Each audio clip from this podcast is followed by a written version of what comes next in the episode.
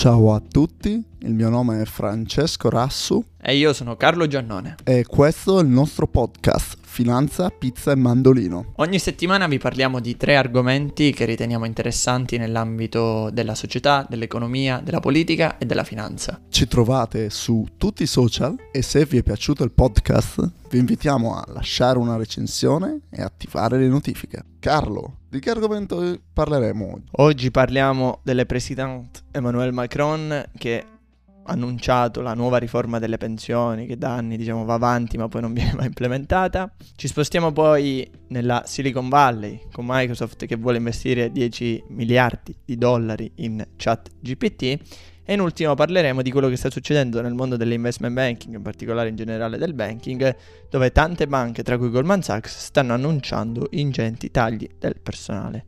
Fra, ti direi di partire subito con la tua notizia preferita di oggi, ovvero Emmanuel Macron che ha annunciato di voler far lavorare i francesi più a lungo.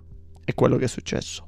Allora, il governo di Emmanuel Macron ha presentato un piano per in- innalzare gradualmente l'età minima di pensionamento a 64 anni entro il 2030, da 62, scatenando la rabbia cieca dei sindacati che hanno immediatamente indetto sciopero per protestare contro la riforma.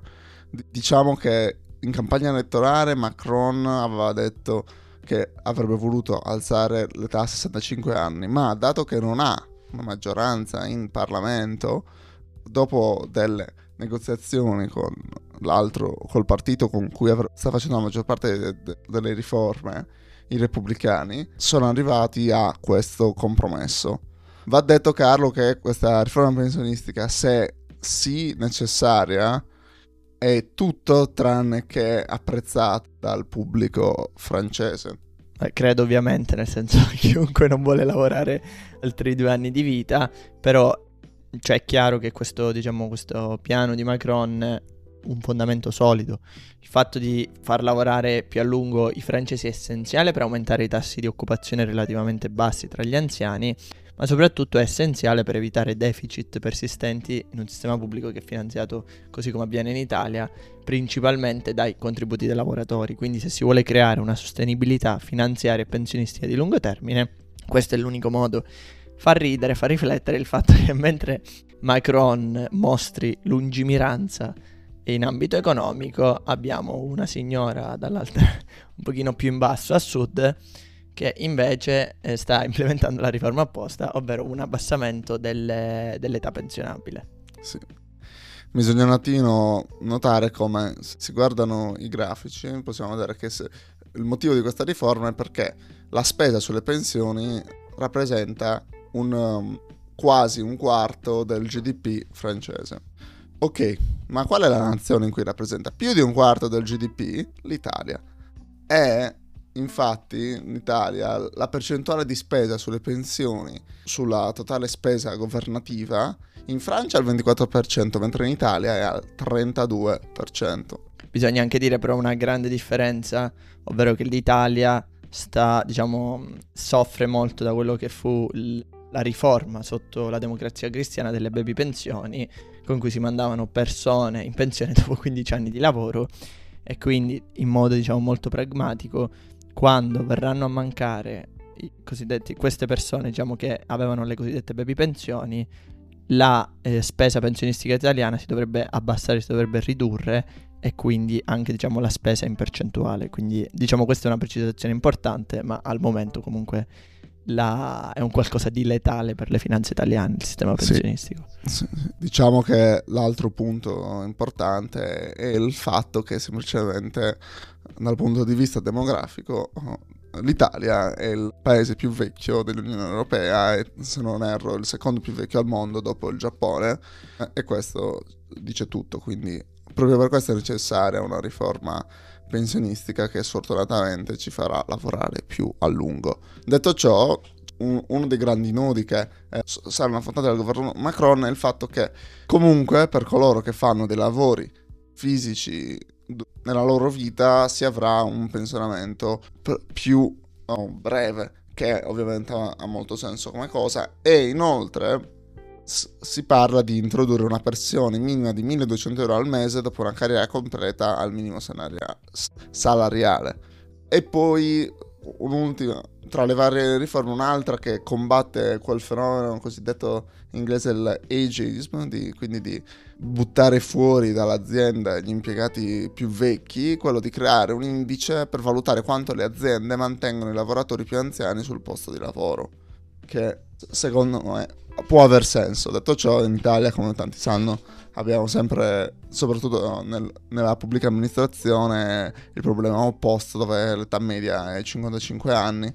Però, no, sì, diciamo che c'è anche una considerazione da fare qui, ovvero che differentemente dalla scorsa legislatura, nella scorsa legislatura Macron sapeva come la riforma delle pensioni poteva affossare una sua rielezione e quindi diciamo aveva un pochino lasciato andare. Ora, stavolta Macron eh, difficilmente avrà una terza elezione, non so neanche se la legge lo preveda, quindi è più probabile che stavolta la riforma delle pensioni venga portata a termine, nonostante sappiamo bene come in Francia quando c'è qualcosa che non piace, i sindacati eh, diciamo, creano grandi proteste e solitamente finisce tutto con le immagini sul TG1 in cui gli Champs-Élysées e tutti i locali di Parigi sono distrutti dai protestanti.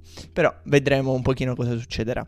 Fra ora ti direi però di spostarci su un altro argomento molto apprezzato nel nostro podcast, ovvero quello tecnologico. Abbiamo parlato tante volte di ChatGPT, ora ne parla anche Microsoft. Cosa sta succedendo? Sì, chat Microsoft è stata una delle prime aziende a credere in ChatGPT, ma non si sapeva esattamente la grandezza del suo investimento. Adesso sono usciti dei documenti che suggeriscono che prima l'investimento che adesso Microsoft vuole fare in ChatGPT da 10 miliardi, Microsoft avesse già investito 3 miliardi di dollari. Ma su cui sta investendo Microsoft? Sta investendo su OpenAI, che è l'azienda dietro ChatGPT o il creatore di immagini tramite intelligenza artificiale DALL-E 2 che hanno, hanno comunque sconvolto in parte il mondo e sono stati assaltati dagli utenti. Perché è così peculiare questo investimento? Beh, in primo luogo bisogna un attimino pensare al fatto che ChatGPT è in parte una fondazione no profit. Cosa significa? Che i ricavi, che i, i profitti da questi investimenti che faranno investi- gli investitori in OpenAI sono cosiddetti limitati fino a un certo punto, che è una cosa totalmente diversa da qualunque altra azienda. Infatti, Microsoft potrà guadagnare un massimo di 92 miliardi di dollari, mentre gli altri investitori che hanno investito, eh sì, pochissimo, in chat GPT 150 miliardi di dollari.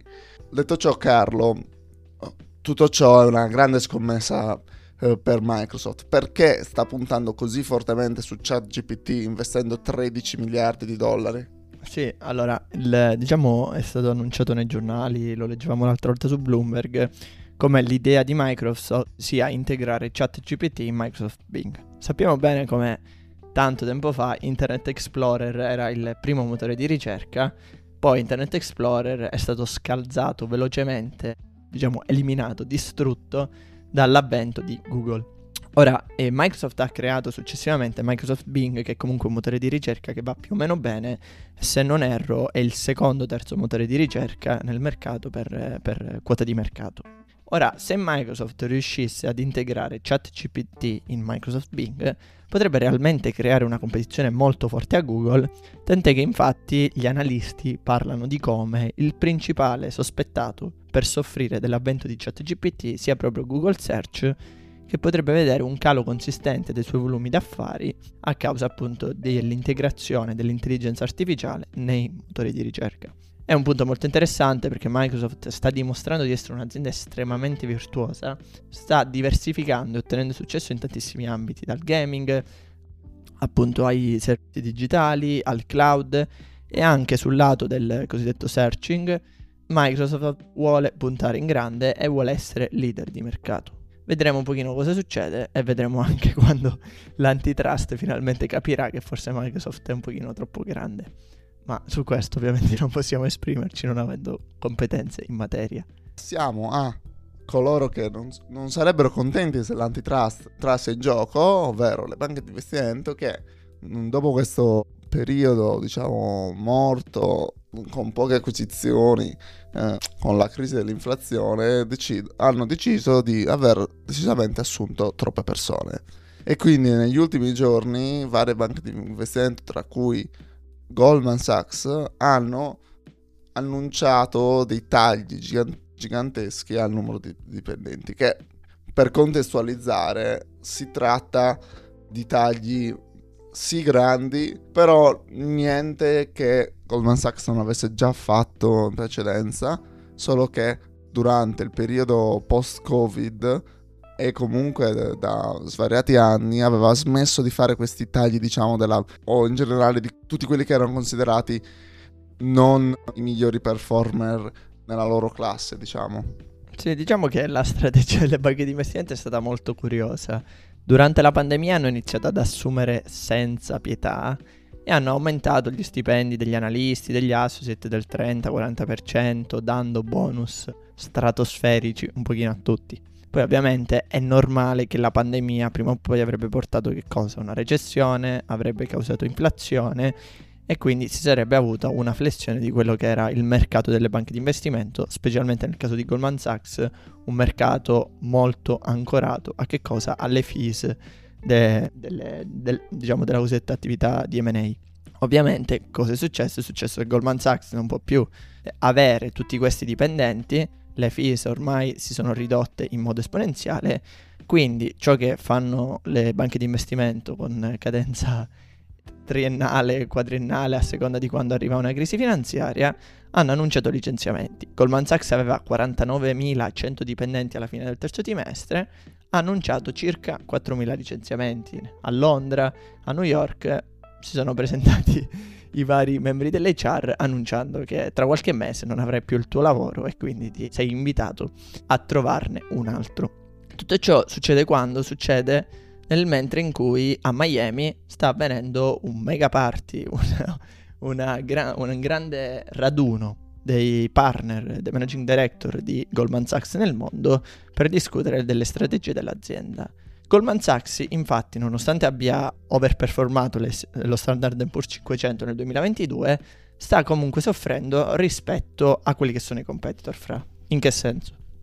Sì, sì, sì. Rispetto a tutti i competitor nel 2022 ha visto che i ricavi sono scesi di più. Questo mm, pro- probabilmente lo si può oh, riportare al fatto che Goldman Sachs rispetto ai competitor, ovvero per esempio JP Morgan, Morgan Stanley, Bank of America, Citi, è quella con il ramo di cosiddetto consumer banking, quindi quello rivolto agli individui, più piccolo.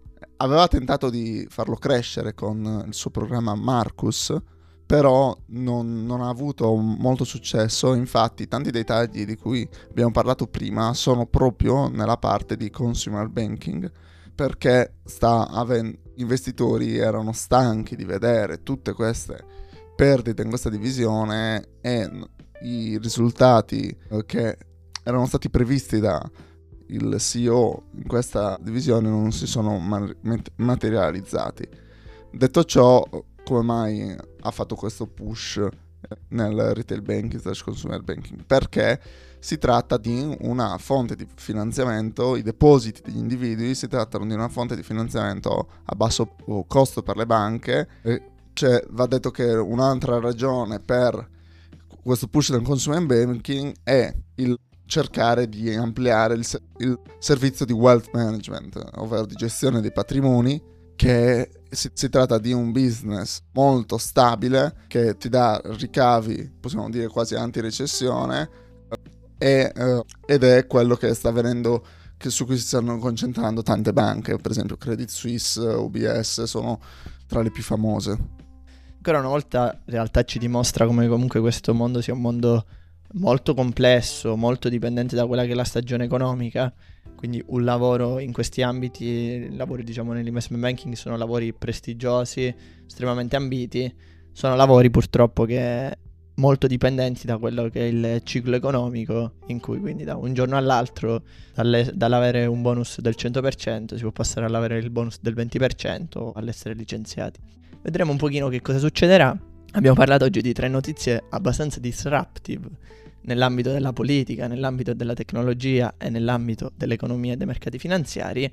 Vediamo un pochino quali saranno le notizie della prossima settimana. Vi ringraziamo a tutti, come sempre vi invitiamo a seguirci sui nostri canali, ci trovate su TikTok, su Instagram e allo stesso tempo a consigliare il podcast agli amici e ai vostri conoscenti a lasciare una recensione. Grazie mille a tutti e alla prossima settimana. Grazie mille, alla prossima.